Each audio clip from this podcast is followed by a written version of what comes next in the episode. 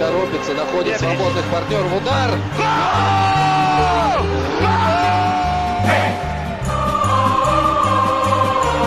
Russisch Brot. Der Podcast zur Fußball-WM 2018. Von der Taz und Detektor FM.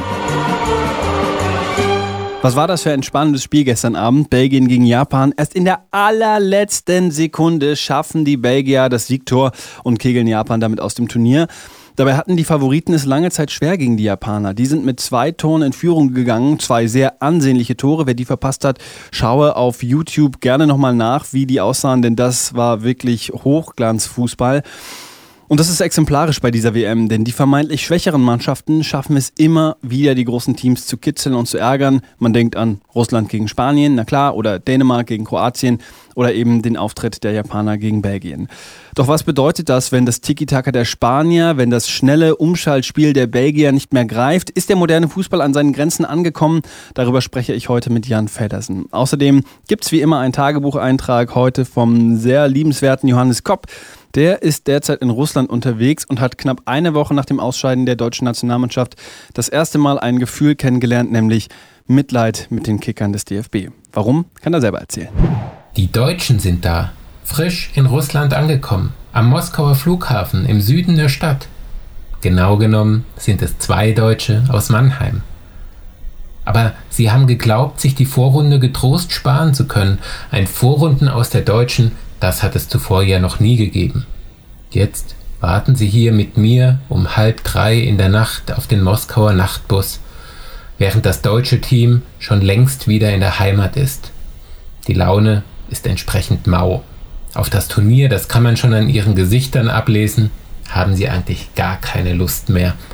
Aber gebucht ist gebucht. Was will man machen?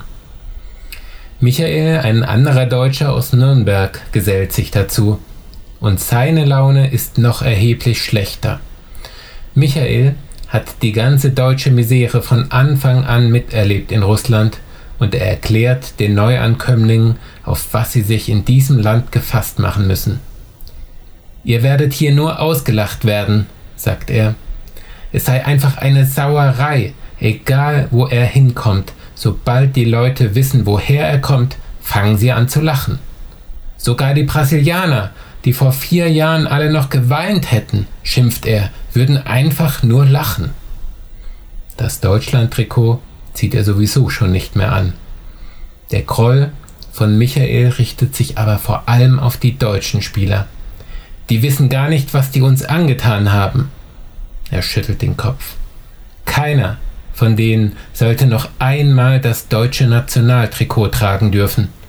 Und dass dieser Pisser von Löw sich überhaupt noch traut zu überlegen, ob er weitermacht, sei eine Riesenfrechheit. Das erste Mal bei dieser Weltmeisterschaft tun mir die deutschen Nationalspieler so richtig leid. Man kann sich seine Fans eben nicht aussuchen.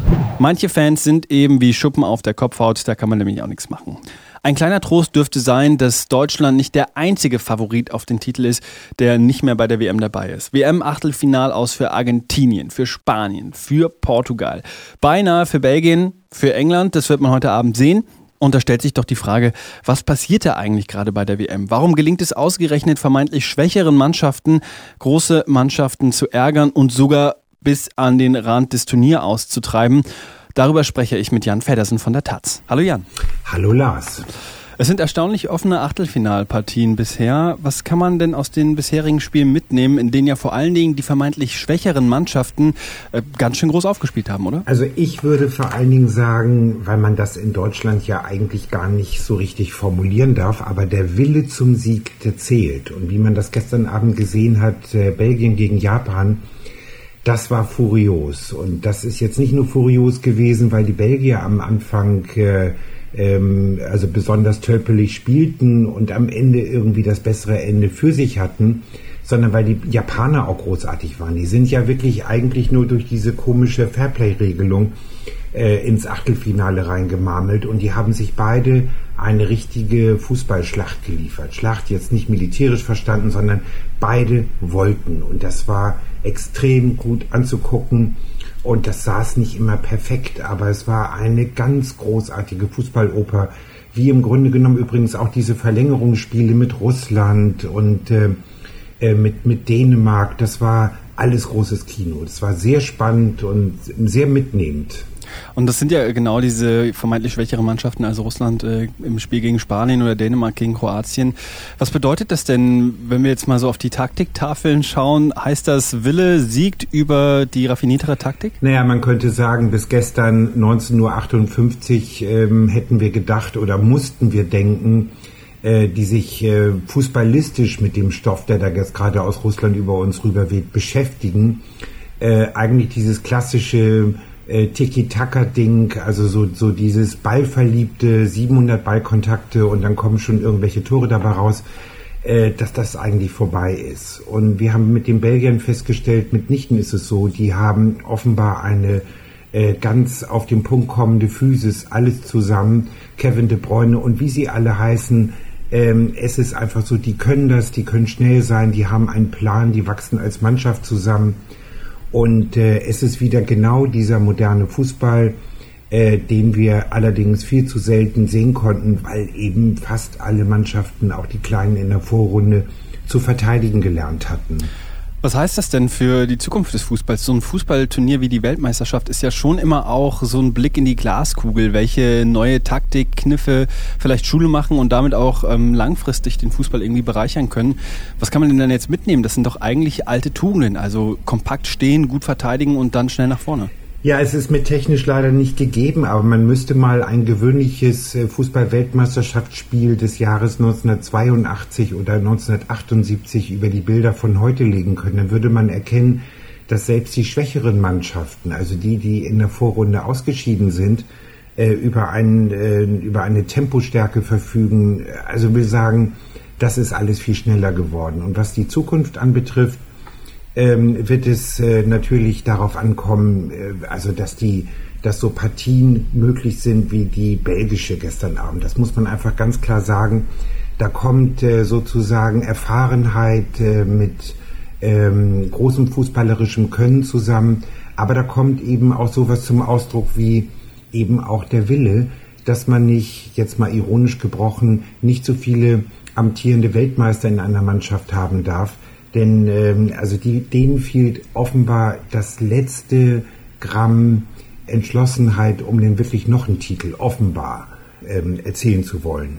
Ich habe mich gestern dabei ertappt, wie ich gedacht habe, ich kenne aus der japanischen Mannschaft vielleicht so zwei, drei Spieler, die in den großen, in den vermeintlich großen europäischen Ligen spielen, von denen man so oft spricht, diese Top 5 Ligen.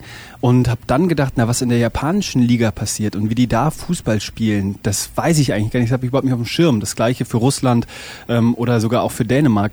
Ist das vielleicht so ein äh, westeuropäisch, zentraleuropäisches Fußball, ähm, so eine Blase, aus der man einfach nicht rauskommt und nicht merkt, Mensch, der Rest der Welt, der kann eigentlich auch ganz gut kicken? Naja, ganz gut, das muss man mal abwarten. Also Russland ist natürlich auch durch den Rausch ähm, des eigenen Heimvorteils äh, richtig nach vorne gekommen. Also das heißt, die wollen sich im Grunde genommen vor der der Gesellschaft des Wladimir Putin auch nicht blamieren, aber das ist schon ein Zeitproblem. Und solche ähm, Zeitproblem bedeutet, dass man also eine japanische Liga einfach nicht gut sehen kann oder die US-amerikanische nicht von Kanada, wo ja demnächst auch Weltmeisterschaften stattfinden, also zusammen mit Mexiko und den USA. Das kennen wir einfach nicht. Und in diesen Ländern gibt es eigentlich nicht diese fette, langjährige, jahrzehntelange Tradition des Fußballs wie bei uns. Und in Europa ist der Markt, hier wird das Geld verdient, hier ist das Geld überhaupt.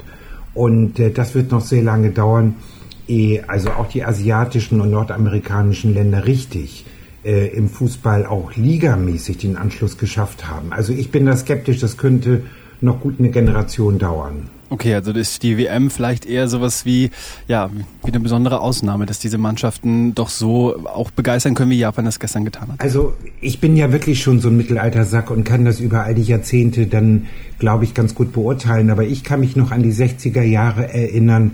Da war das eine große Ausnahme plötzlich, da war ich noch Schüler, dass beim HSV ein finnischer äh, Fußballer namens Juha Peltonen mitspielt. Also dass überhaupt Ligen also ähm, so, so besucht werden, also dass da Spieler sind, die also aus dem nicht-deutschen Ausland kommen, Äh, das ist äh, damals ganz ausnahmsweise nur der Fall gewesen. Spanien und Italien waren da eigentlich Trendsetter. Inzwischen ist es ähm, überall ganz üblich, dass man sich je nach Geldlage die besten Spieler auch leisten kann. Deswegen gehen sehr gute US-amerikanische oder mexikanische Spieler eben auch nach Europa, im Zweifelsfall auch nach Südamerika. Aber da ist eben schon nicht mehr das ganz große Geld. Also das, man könnte sagen, fußballistisch kommt die Welt immer eher nach Europa. Und das macht es äh, für Ligen in Japan oder ähm, auch in den USA eher schwierig, mehr zu sein als nur ein, man könnte sagen, ein berufstätiges Ausklingbecken für nicht mehr ganz so junge europäische Starkicker. Wir wollen noch über die deutsche Nationalmannschaft sprechen. Während andere Teams nämlich in Russland weiter den Ball schieben, sind die deutschen Spieler im Urlaub. Aber einer ist nicht im Urlaub, habe ich gelesen. Joachim Löw, der ist nämlich äh, wieder in Freiburg, in seiner Heimatstadt und ähm, soll da entscheiden, wie es weitergeht für ihn. Wie sieht's denn aus? Kann man da schon irgendwas sagen? Gibt es da eine Tendenz, wie, wie sich das DFB-Team jetzt entwickeln wird? Also von den Spitzentrainern in der Bundesliga, Julian Nagelsmann zum Beispiel, sind alle dafür, dass er bleibt. Also dass er im Grunde genommen, also so möchte ich die Tonlage interpretieren, äh, wenigstens bis zur Europameisterschaft in zwei Jahren weitermacht, falls sich die DFB-Mannschaft qualifiziert. Aber davon gehe ich mal aus. Und äh, ansonsten gibt es ähm, ähm, viel beobachten und äh, viel einschätzen, viel analysieren. Aber diese Woche soll sich äh, Joachim Löw entscheiden. Also das ist jedenfalls dem Vernehmen nach zu hören, äh, ob er jetzt wirklich weitermacht oder nicht. Ich gehe davon aus, dass er sehr viele gute Gründe finden wird, ähm, um äh, nicht weiterzumachen, aber ähm, dass es ebenso äh, sehr begründete Annahmen dafür gibt, dass er weitermacht. Und äh, ich bin da zwiegespalten, aber ich würde dafür plädieren, dass er weitermacht. Denn in ihm ist auf jeden Fall der Aufbruch, wenn auch nur begrenzt, ähm, als Idee vorhanden. Aber alles, was nach ihm kommen könnte, also ich will nur an diese unselige Geschichte mit Christoph Daum vor ja inzwischen auch schon anderthalb Jahrzehnten erinnern, kann nur schwieriger werden. Also so richtig einen brillanten Trainer als Alternative zu Löw sehe ich außer Jürgen Klopp nicht. Hast du das mitbekommen in der vergangenen Woche nach dem Ausscheiden Deutschlands? Ähm, da gab es ja Journalisten, die so das ähm, Scheitern von Löw bei der Fußball-Weltmeisterschaft und die derzeitige Krise zwischen äh, Angela Merkel, Horst Seehofer, CDU, CSU äh, so zusammengelegt haben und gesagt haben, Löw und Merkel, das hängt irgendwie zusammen und die müssen jetzt beide irgendwie zurücktreten. Also hast du diese Verquickung gesehen und hast du da eine Meinung zu? Ich halte das für Feuilletonisten-Geschwätz, also um es mal ganz deutlich zu sagen. Also das, was Löw, also vor allen Dingen äh, die Voraussetzung für Löw war ja immer Jürgen Klinsmann und selbst er war nur ein Zufall, weil ähm, ähm, DFB-Funktionäre gerade gar keine Alternative